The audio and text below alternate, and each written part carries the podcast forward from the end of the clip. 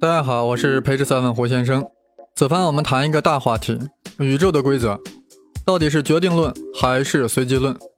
此等问题关乎宇宙的未来、人类的命运、个人的三观，有识之士不可不了解一二。我们本来素不相识，或许也未曾谋面，但此时此刻，我们通过声波联系在一起，听胡先生狂聊宇宙的规则。如果你认为这一切是千里有缘听播客，是冥冥中注定的，那么你就是一个决定论者。如果你认为不过是因为偶然的因素碰巧打开了这个电台，听到了胡先生的声音，那你就是一个随机论的信奉者。所谓随机论，就是强调宇宙中发生的事呀都是偶然的、随机的，宇宙的未来是不确定的。相反，决定论认为就是现在的一切啊决定了未来的一切。未来虽然还没有到来，但一切都是定好了的，没有什么是偶然的。所谓偶然啊，只是因为信息残缺，或者呀，你还没有发现其内在的因果关系而已。一句话，有因必有果，这就是决定论。而随机论不相信因果规律，认为有这个因啊，也未必有那个果。到底谁对谁错呢？一时也难以分辨。这就好比啊，我的新浪微博本来叫东方胡先生，但现在改名叫生粒子。为什么叫这个名字呢？是必然的还是偶然的呢？生粒子中的生源自胡先生的生，确实有相当的必然性。而粒子呀，就是吃的毛粒子，这好像有相当的偶然性。在我的微博名称啊已经改成生粒子之后，通过网络查询才知道啊。粒子原来有干果之王的美称，难道这生粒子隐隐蕴含着胡先生的博客内容充满了干货，而且听起来有如生肖一般吗？好励志的名字！我怎能不抖擞精神？现在就开始播讲宇宙的规则到底是决定论还是随机论？其实啊，古人就非常相信决定论，他们仰观天象，俯察地理，制作天文历法，甚至能预测日食月食。这一切啊，都是基于决定论的信仰。科学的日渐成熟，更是为决定论插上了理想的翅膀。我们在中学都学过这两个公式：牛顿第二定律 F 等于 ma，还有万有引力定律 F 等于 G 乘 m，m 除以 r 平方。凭着这两个定律啊，我们就可以算出太阳系中任何一个天体在任何一个时刻所处的确定位置。这又那么什么？那么在19世纪初，为何天王星的运动轨道？就和这两个公式计算出来的不一样呢？难道它是天王就可以随机乱动吗？两位年轻人啊，勒维耶和亚当斯坚信决定论，坚信天王星也会听从牛顿理论的指挥。之所以运动反常呀，一定是有一个尚未发现的大星体干扰了天王星的轨道。凭着这个信念，他俩根据牛顿理论进行推算，算出了这个未知星体的轨道，然后告诉天文台。你们在某年某月某日，在某个位置就会发现这个星体。天文台啊，将信将疑，将望远镜对准了那个区域，果然发现了一个很酷的星体，那就是我们现在所说的海王星。在这一刻，人们感慨的不只是牛顿理论的牛叉，更加感受到决定论的伟大力量。你天王星貌似在不停指挥乱动，其实你那个乱是背后的海王星在捣乱。你起初觉得它乱，是因为你没有找到乱的原因。一旦将海王星的因素考虑进去，天王星的轨道那是相当的规律，服服帖帖的被牛顿定律所决定。可以说，海王星的发现是决定论的巅峰之作。在这个巅峰之上，有人开始疯癫了起来，他叫拉普拉斯，法国数学家、天文学家一枚。他给出了历史上最有名的决定论陈述。大家听好了：假如我们通晓了整个自然的法则。就能建立起一个无所不包的宇宙方程式。如果再知道宇宙在某一瞬间的初始状态的完全而精致的知识，则足以推断它在未来任何瞬间的情况。大家注意，拉普拉斯的决定论呀，包含了两点：未来是确定的，而且是可以准确预测的。真的是这样的吗？三体问题就让拉普拉斯在巅峰上掉了下来。什么是三体问题？顾名思义，就是寻求三个天体在万有引力作用下的运动规律。这听起来不难呀，不就是牛顿第二定律和万有引力定律联合起来列上九个微分方程不就 OK 了吗？是的，牛顿一开始也是这样想的，但发现方程很好列，但是解不出来。牛顿很无奈地看着这些方程呀，叹了一句：“你好牛呀，比我牛顿都牛。”后来有不少大数学家都扑了上去，结果是乘兴而去，败兴而归。如果三体问题的方程真的解不出来，那就意味着科学不能预测未来，那拉普拉斯的决定论就塌了半边天。作为决定论的提出者呀，拉普拉斯脸上挂不住了，仗着自己是数学家又是天文学家，于是亲自披挂上阵迎战三体方程。本指望他温酒斩华雄啊，至少也是吕布战三体。没成想碰的是头破血流，连呼宝宝不敢了，宝宝再也不敢了。终于有一天，有一个很大的数学家，名叫庞加莱，他把三体问题彻底搞定了。搞定的方式比较特别，那就是他严格证明了这个问题是解决不了的。他把三体问题判了死刑，剥夺政治权利终身。什么意思？他如此传递负能量，不会是庞氏骗局吧？No，还真不是。这个庞加莱啊，严格证明了这个三体问题的方程呀是有解的，但你是不可能获得它的解析解的。也就是说，你不可能用数学公式把这个解表达出来，而解的数学公式中就蕴含着自变量和因变量之间的因果关系，所以没有解析解，也就不可能预测未来。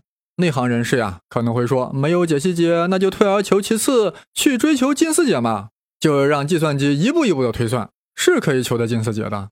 但是庞加莱又证明了近似解也是不可能追求到的。为啥？因为他对初值太敏感了。啥意思？这计算机啊，一步一步的推算，后面的结果的准确性啊，是由前一步的数据的准确性所决定的。所以推算的起始数据很重要。所谓初值，就是起始数据。如果初值都不精确，那之后的推算结果可想而知。我们在中学计算什么匀加速运动，在物体十分钟之后运动到哪哪个位置，是不是要知道这个物体的初速度呀？这个初速度就是初值。如果初速度的测量数值不准确，那你最后计算出的十分钟后的物体运动位置也就会有很大的误差。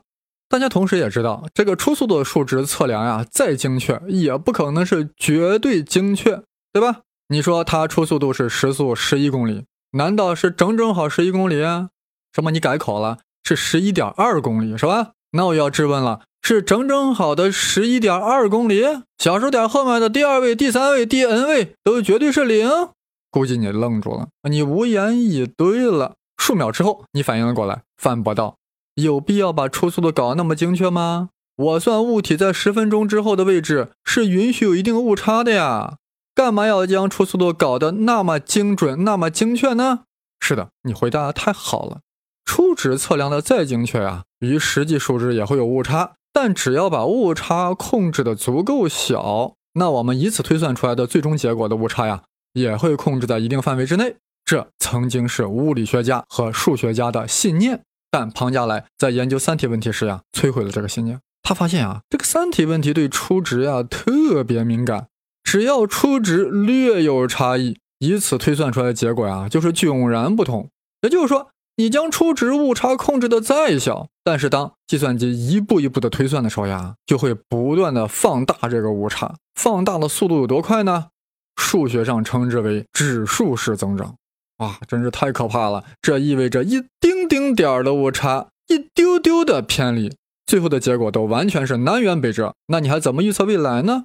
这就好比一个人特别特别敏感，你想把他伺候的情绪一直保持平稳愉快。那比登天都难，因为你的语言用词只要有稍稍偏差，你看他的眼神只要有稍稍的迷离，他周围稍稍有风吹草动，都会在他的大脑回路中不断的放大，最后令其反应极度出乎意外。所以你会觉得他不可理喻，觉得他神经质，觉得他歇斯底里。其实说白了，就是他对初值太敏感了。现在我们有一套语言呀，来描述这个初值敏感。当一个系统进入混沌状态时，它对初始值就特别敏感，就会产生出蝴蝶效应。就拿天气预报来说，当天气系统进入混沌状态时呀，它就特别敏感。一只墨西哥的小蝴蝶震动一下翅膀，就会导致美国德克萨斯州的一场飓风。真的假的？这真的是真的。这在科学中已经获得了严格的证明。蝴蝶效应啊，就会发生在混沌之中。也就是说，这个系统对初值特别敏感。一个蝴蝶是否震动翅膀，都有可能对未来的天气产生天翻地覆的影响。如此一来，天气预报在理论上就永远不可能准确预测，因为我们在采集天气的各种初始值的时候，不可能去考虑每一个蝴蝶是否震动了一下翅膀这样一个微小的变化。一句话，失之毫厘，差之千里，这就是混沌，这就是蝴蝶效应。庞加莱就证明了，三体问题就是一个混沌系统，要用计算机求方程近似解，但只要采集的初值有一丁点的误差，就会导出天壤之别的结果。总之，混沌的发现告诉我们，由于初值的敏感性呀，使得对宇宙未来的预测是不可能的了。可以说，混沌打破了拉普拉斯预测未来的美好理想。但这里必须要注意，混沌貌似杂乱无章的轨道，令很多人产生了错觉，以为混沌轨道是随机的。那就大错特错了。混沌的实质仍然是决定论的，只不过是一个伪随机现象。就拿掷硬币来说吧，掷硬币其落地的正反面表面上是随机的，但实质上被你抛掷的力度、速度、角度以及当时的空气流和地面的状况早已决定了其正反面。但这些初始信息太多，难以完整的采集，尤其是这些信息的微小误差都会导致正反面的截然不同，以至于我们难以预测。每次掷硬币结果的正反面，所以啊，我们才退而求其次，来用概率统计的语言来描绘它，是不得已将之视作了随机过程。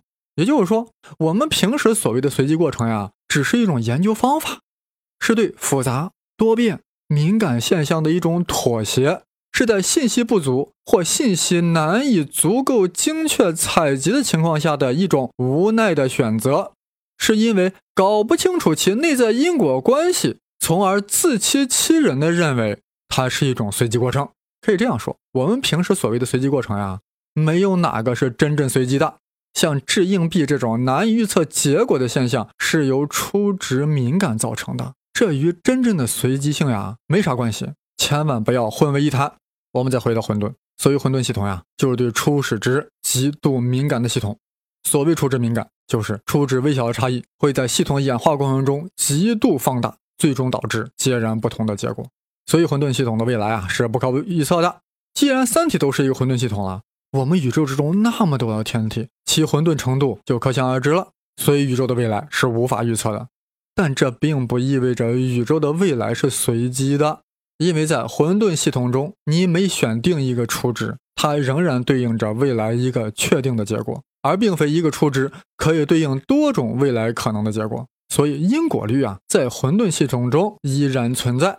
当下宇宙一刹那的状态，非常确定的决定了宇宙未来任何一刻的唯一状态。所以我在这里必须要强调，混沌虽然告诉我们未来是不可预测的，但是混沌并不影响未来的一切是确定的。事实上，无论是牛顿、麦克斯韦的经典物理理论，还是爱因斯坦的相对论。都在告诉我们，宇宙未来的是确定的，是决定论的。这样看来啊，在科学领域，决定论似乎是牢不可破的。但是有一个理论的横空出世，对决定论给出了致命的一击，它就是万众瞩目的量子力学。量子力学是专门用来解释微观世界发生的事儿的，因为牛顿的方程解读不了微观粒子的行为，于是有个人重新搞了一个方程，这就是大名鼎鼎的薛定谔方程。这回我们主要讲量子力学的精神，不想涉及太多的数学公式，但薛定谔方程还是要交代一下的。初看薛定谔方程，颜值很高，有拒人千里之外的气质，但仔细看啊，也没啥。里面啊有一个像叉子一样的符号，还带了两个自变量 x 和 t，分别代表位置和时间。原来叉子是函数，是带了两个自变量的函数，外号叉子函数。人家正式的名字叫普赛。好了，现在清楚了。薛定谔方程中呀，有一个函数读作普赛 x_t，就是一个带着自变量 x 和 t 的函数。方程的一端是对函数普赛自变量时间 t 的一阶偏导数，另一端是对位置 x 的二阶偏导数。说了半天啊，就是一个微分方程。但再想一想，有问题啊！这微分方程也是个物理方程呀。你这普赛函数代表什么物理量呢？你看人家牛顿公式，F 等于 ma，个个都有明确的物理意义。F 是力，m 是质量，a 是加速度。你这普赛 xt 到底算什么东西呢？让我们来请教一下薛定谔。薛老师，贵方程中普赛 xt 是个啥东东呢？薛老师答曰：这个普赛 xt 啊叫波函数。这微观粒子粗看呀是粒子，仔细看呀是一团波，所以要用波函数来描写微观粒子。我们继续追问，那这个波函数普赛 xt 具体对应哪个物理量呢？这是薛定谔有点尴尬，很诚实的告诉我们，俺自己也没有搞清楚。世界上有这么滑稽的事儿吗？你薛定谔自己搞出的方程？却不知道方程里的波函数代表什么物理量，所以大家要宽心。有些人老是纠结呀，这量子力学我也看了不少科普读物了，怎么就还是不明白呢？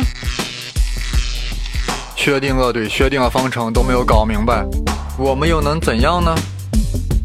其实我们能，只要你继续听。吴先生的口号是：Yes, you can. Yes, we can. 正当薛定谔尴尬于无法解释波函数之际啊，有一个大神跳了出来，朗声道：“我知道波函数的物理意义。”大家一看，原来是波恩，一个德国犹太人。此刻他的神情很诡秘，语调有点作。这波函数代表概率，一语激起千层浪呀，拍的薛定谔差点没喷饭。波恩，你不要装神弄鬼，好好说话。No 作 No die，Do you know？波恩指着波函数继续说：“确切说来，波函数的平方就是一个离子在时间 t 出现在 x 这一点的概率。”哇，这个解释真是石破天惊啊！这意味着微观粒子行为是由概率决定的，也就是说，离子的行为是随机的，而不是决定论的。也就是说，上帝是在掷骰子。但是我这里要说，那个字真的不念骰子，应该念骰子。所以我重新说，也就是说。上帝是在掷骰子，如此一来啊，微观世界的事儿呀就没啥哈数了。谁都不能确定某一事件是否会一定发生，但可以用薛定谔方程计算出这事儿是否发生的概率。伯恩这一番言论让薛定谔震惊不已，震怒不已，表示严重反对。你伯恩怎么胡乱解释我的方程呢？我的方程我做主，这个波函数对应的不是概率。伯恩反问：那你说对应的是啥？不知道，反正不是概率。哎，我们这些看客糊涂了呀！到底谁说的正确呢？当然是由实验结果来说话。结果是波恩大获全胜。薛定啊狠狠地看着薛定谔方程，哼了一句：“你这个逆子，胳膊肘向外拐。”实验到底怎么支持了波恩的概率解释呢？我们在这里啊，仔细看上一个实验。我们在中学就知道呀，波具有干涉和衍射现象。让一束光通过一个狭缝，就能产生出衍射图案，所以我们说光是一种波。那我们让电子呀也通过一个狭缝，看一看它能不能在屏幕中打出一个衍射的图案。想象一下，有一个电子从左至右通过了一个狭缝，然后落在远处的荧光屏上，并打出了一个亮点。然后再让一个完全相同的电子呀，再以完全一样的方式通过这个狭缝。然后也落在了同一个荧光屏上，也打出了一个亮点。那么这个亮点和刚才那个电子亮点是否会重合呢？按照薛定谔的说法，也就是说，按照决定论的思想，这两个亮点应该重合。为啥？因为这两个电子是完全一样的呀。也就是说，完全一样的因又遵守完全一样的规律，当然应该有完全一样的果呀。所以两个亮点应该重合。但实际情况是并不重合，然后呀，继续让同样的电子一个一个的通过狭缝，不断的在荧光屏上啊打出亮点。起初感觉啊这些亮点的分布呀是杂乱无章的，但随着成千上万电子不断通过狭缝，不断落在荧光屏上，规律开始展现了出来，就是荧光屏上啊开始出现明暗相间的条纹了。所谓明条纹。就是电子落的比较致密的地方，而暗条纹啊，就是电子落的比较稀疏的地方。这一切啊，正合乎波恩的预料，因为他刚才说了呀，这个波函数普赛的平方代表概率，代表一个离子在 t 时间出现在 x 这一点的概率。所谓亮条纹的位置呀，就是电子出现概率比较大的地方，而暗条纹的位置就是电子出现概率比较小的地方。这就是电子单缝。衍射实验，明暗条纹就是衍射图案。这个实验意味着真正的随机现象出现了。完全一样的电子通过同一个狭缝落在同一个荧光屏上，却落在了不同的位置，而且其规律啊还可以通过薛定谔方程计算出来。当然，计算出来是概率。虽然每个电子落在哪个位置是无法确定的，但可以判断出每个电子落在不同位置的概率。难道微观粒子的行为真的是随机的吗？决定论者呀是无法接受这个观念的，我们的常识也是无法理解的。那如何反驳这个实验的解释呢？只有一条路，那就是那些成千上万完全一样的电子呀，其实是有差异的，只不过呀我们现在还没有发现这个差异。正是这个我们还没有发现这个差异啊，导致它们通过狭缝后落在荧光屏上的不同位置上了。但这个反驳有点苍白，因为按照随机论的解释，也就是说按照波恩的解释，可以用薛定谔方程算出电子落点的概率，而你决定论呢，只是在猜想这些电子是不是哪里有差异。于是乎，量子论的先驱波尔出来说话了：“上帝是在掷骰子，意思就是说这个宇宙的规律啊是基于随机论的，而不是决定论。”薛定谔对此表示坚决反对。他相信上帝不靠概率来运行这个世界，现在一切应该决定未来，前因决定后果，这个信念怎能动摇？波尔轻轻地拍了拍薛定谔的肩膀，说道：“看来薛定谔方程比你薛定谔更聪明呀！”薛定谔的脸呀，一下子就如少女一般绯红了起来。这也太令人尴尬了，自己搞出来薛定谔方程，被波恩解释成了概率，而且还贼符合实验结果。而波尔干脆就断言上帝掷骰子，把薛定谔方程奉为神明，而把我薛定谔当做 nothing。世间之尴尬莫过于此。但薛定谔何许人？信仰坚定之牛人，为了打击随机论的猖狂，绞尽脑汁搞出了一个薛定谔猫，准备用这个猫将波尔、波恩送入尴尬的地狱。